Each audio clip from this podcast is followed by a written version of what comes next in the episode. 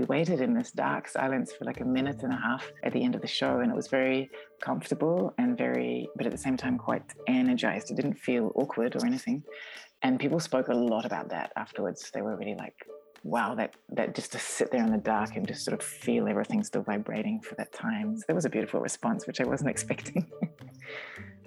Welkom bij Spring in het Diepe. In deze podcast ga ik, kunstjournalist Luc Hezen, in gesprek met makers wiens werk te zien of te beleven is op Spring in Autumn van 27 tot en met 31 oktober 2021 in Utrecht. Deze aflevering praat ik met Kate McIntosh, een kunstenaar en performer uit Nieuw-Zeeland die woont en werkt in Brussel. Haar voorstellingen spelen zich af op het grensvlak tussen performance, theater en installatiekunst. In co-productie met Spring maakte ze To Speak Light Pours Out, een voorstelling waarin met behulp van zang en percussie teksten van verschillende auteurs met elkaar worden verweven. Our separation, our division, our way to repeat violence, our way to repeat purity, pure bodies,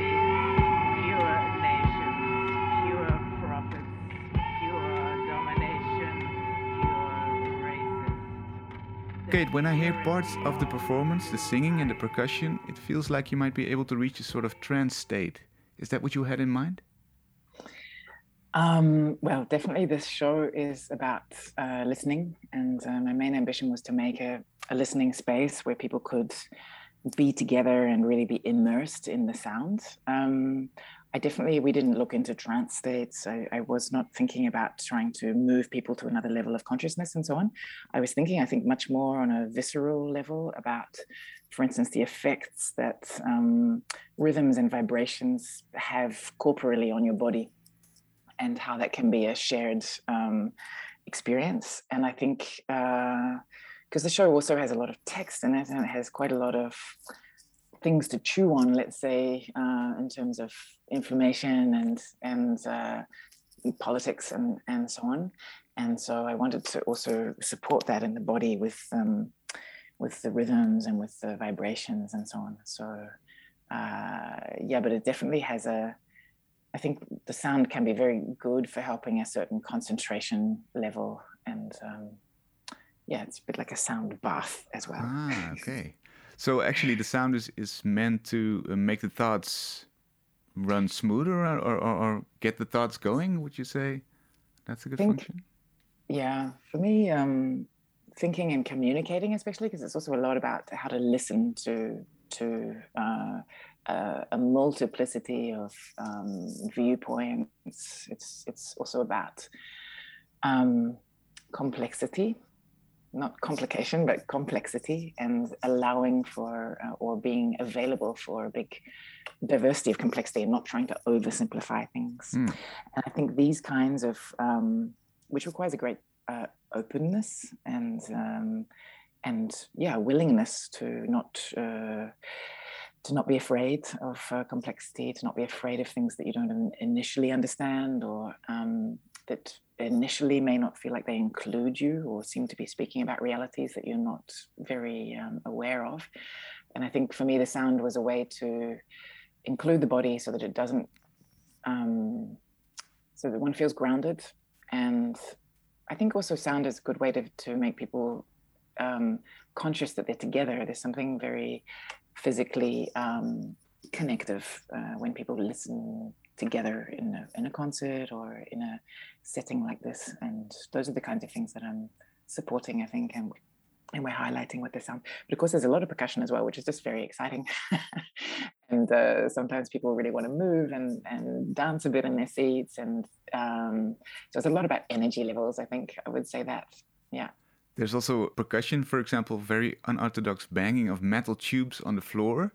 What what kind mm-hmm. of soundscape have, have you built for this show? What kind of variety were you looking for? Yeah, well, we looked a lot at um, polyrhythms. So we had um, there's two composers that worked with us in the piece, and um, none of the performers uh, were professional drummers, and some of them had actually no experience with drumming beforehand. So we went through a whole process of learning how to um, how to play drums, but specifically uh, polyrhythms, which are complex um, layers of different rhythms on top of each other that disturb each other and um, and are very satisfying to listen to, very exciting to listen to, but also sometimes quite disorientating and and confusing as well. And uh, of course, I through that, of course, I became very interested in, in quite chaotic uh, rhythms as well that don't hold any um, pattern, but just sort of uh, broadcast energy. So uh, we were looking for all these varieties of, um, again, it's about sensitizing the listening and navigating really through sound that is sometimes very, uh, or rhythms that are very simple and and somehow comforting, and others that are very stimulating but also um, disturbing. Mm. So it's all about sharpening the senses in a way with, with different sounds. Absolutely, yeah, and that's of course um, a big part of what the text talks about as well. Is, is uh, yeah. Yeah. What can you tell me about the lyrics and the text that are included? Well, we wanted to um, bring a lot of voices into the space, so the performers are like channels really that are bringing these um, different spoken texts that are from I think nine or more different writers from different times and um, some of them were commissioned to write directly for this piece. Many of them are um, pre-existing texts, also things that the audience may recognize. And they they all um, speak about the diversities of ways of being in the world. A lot of them are also quite interested in, again, corporal experience, how bodies are, how bodies are different, how bodies are connected. Um, and uh, but I really wanted texts that are very positive. Some of them are quite angry, but I find them all to be very positive and they point towards a, a future. They they start to conjure up and give energy to a future that is not dominated any any longer by the the oppressions and uh, violences that we um, are very aware of. Do you have an example? Um, I'm scanning through. There's some of them are very poetic as well. So we looked at a lot of manifestos and also trans feminist uh, manifestos that draw on quite different uh, uh, realms and apply feminist uh, thought to them.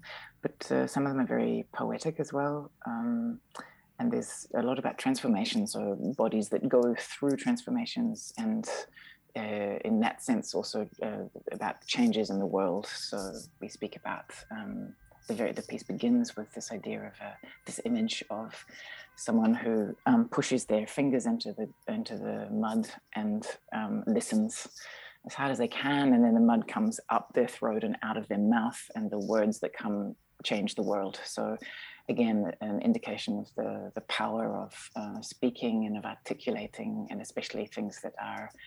Um, uh, only coming into the general consciousness, uh, maybe newly. And so for me, this was a lot about also listening to information that's coming from the margins and not from the center. Um, mm. Because often the perspective one can have on the world from the margins, from the periphery, is, I believe, more accurate than the one that comes from the center, from the mainstream, from the normalized. Do you have an example of one of those perspectives that you that you uh, didn't really weren't really aware of before, but really found during the research? Yeah, um, we looked a lot at um, various writers who speak about uh, racialization and um, start to articulate many of the things that we've been uh, hearing so much about in the last years through uh, Black Lives Matter and so on.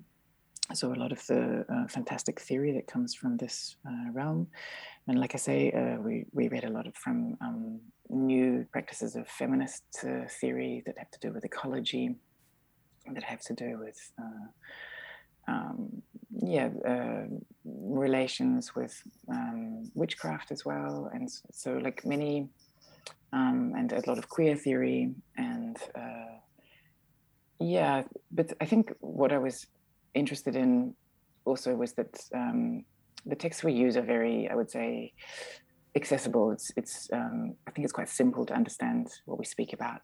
The show also begins with a text about how the idea of the human um, was very, has been, was normalized. Um, uh, in history, 400 years ago, for instance, there was this this idea of the human as something very um, singular and very specific and very limited, meaning um, uh, white, healthy, male, um, free. And this was an exclusion of uh, really uh, more than half of, you know, a great deal of, the, mm. of hmm. humanity was excluded in this uh, definition. And yet it is, it remained a very powerful um, indicator of what was uh, privileged and, and normal, actually. This idea of normal being very uh, thin and um, limiting and powerful um, was something that I really wanted to push at. And um, this is why I find it relates so beautifully to this idea of rhythm and polyrhythm too, which which um, is about exactly about this complexity of, of many voices, many different kinds of rhythms sitting together and feeding each other, but never, um, let's say, reducing down or simplifying into a into a normal center. Yeah. Uh, Oh, that's a beautiful. And, that's a beautiful pairing of of sound and and message and and and, and text. Yeah. The title. And to, I wanted. The, the mm. title to speak out, light pours out, suggests also that the act of speaking is something very beneficial, illuminating, healing, possibly mm. even. Does it feel that mm. way to you? Oh, I think so. I think it's really just very, very important um, that um, that these ideas, these stories, these experiences become articulated, that they become um, available, that uh, and that we that everyone. Um, it's such a beautiful skill also to be able to hear and to really listen and make space also for things that one is not yet able to understand. And I think this is uh, this is also something we talk about a lot in the show is like um, knowing when to be silent, knowing when to be when to listen to the quiet into which new things scream into existence. And so this is some of the poetry that was um, this line was written for us.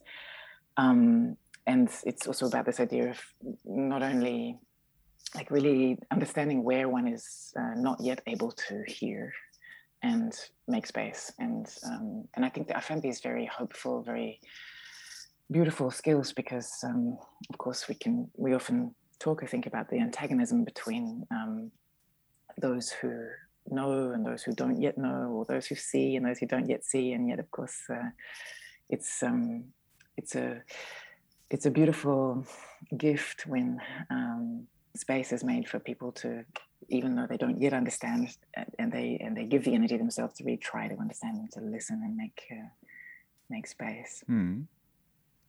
So where did this? Oh, sorry. Go ahead. No, I just one more thing that I.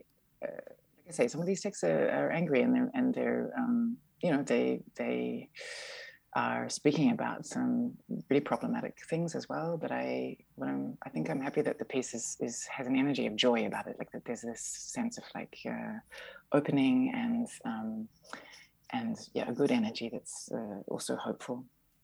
What are some of the reactions that you got to the show? um, people often say they really wanted to dance at certain points, or that they, and I can you can see it a bit in the audience as well. Sometimes when I'm watching, I see that people people's bodies just get very energized at certain points. At other times, it's very calm and quiet. Um, and I get a mix. There's a big mix of reactions. I must say that again. I, I um, we played recently in Tallinn, and, and people were very excited by the ideas um, and really happy to have spent time listening to the text and also reading the texts because of course you can you read along as well so everything's very clear what is being spoken and oh, channeled. okay, right. and um, i generally got an impression of, of a great deal of um, energy afterwards and people being quite excited. But also i've noticed that often people have a hard time articulating themselves straight after the show.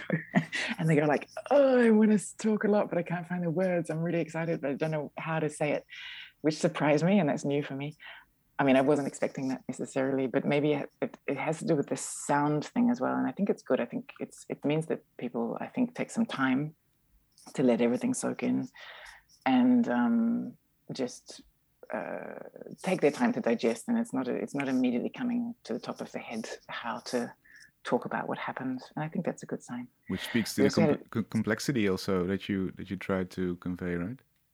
I think so. I, I, yeah, I hope that's what's happening.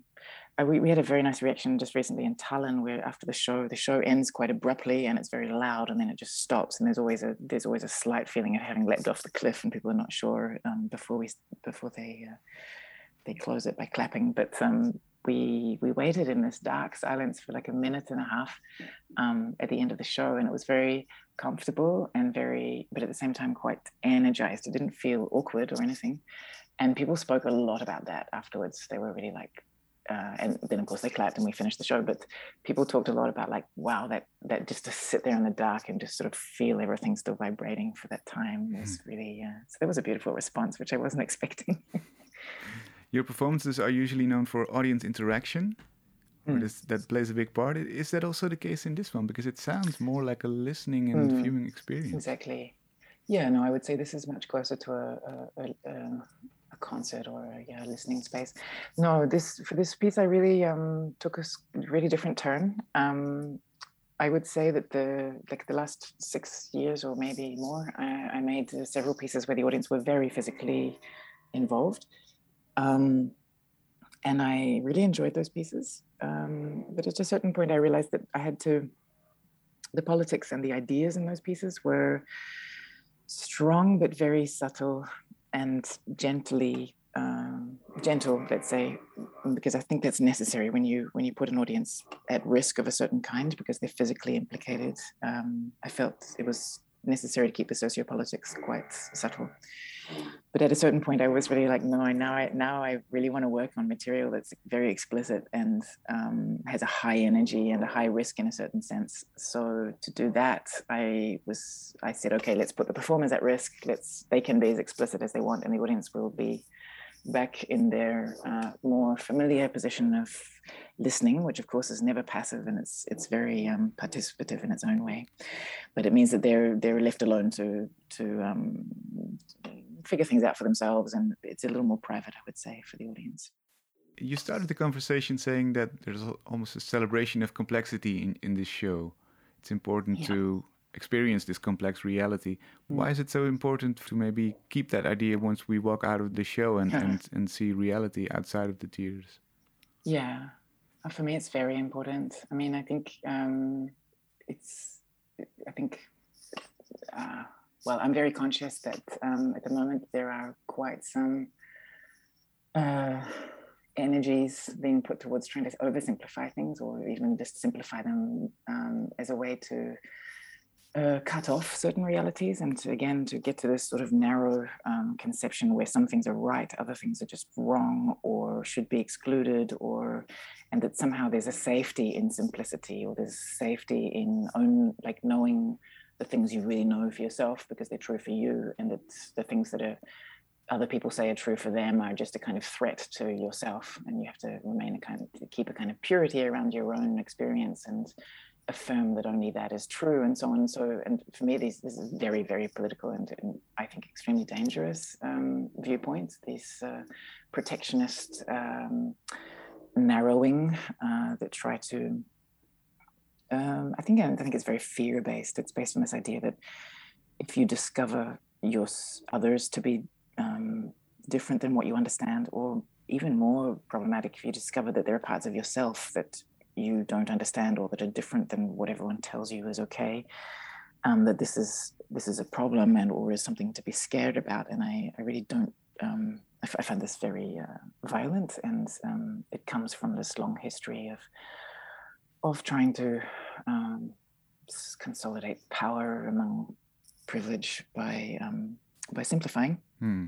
uh, who who is valid or what is valid behavior or and, um, and so on so I think um, there are much more complex uh, ways of, of including and celebrating complexity um, and uh, realizing that it's just a great enrichment and uh, not a threat. Um, so these are this is the kind of celebration we were, were looking for when we were making this. Sounds like a very interesting experience to to sit through the show and, and have it all poured out over you. Mm, I'm very much looking forward to uh, meeting the audience in Utrecht. Thanks a lot, Kate. Yes, thank you.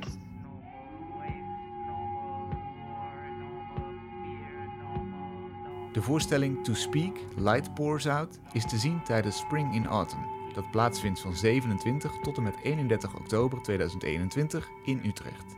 Kijk op springutrecht.nl voor de locatie en exacte tijden.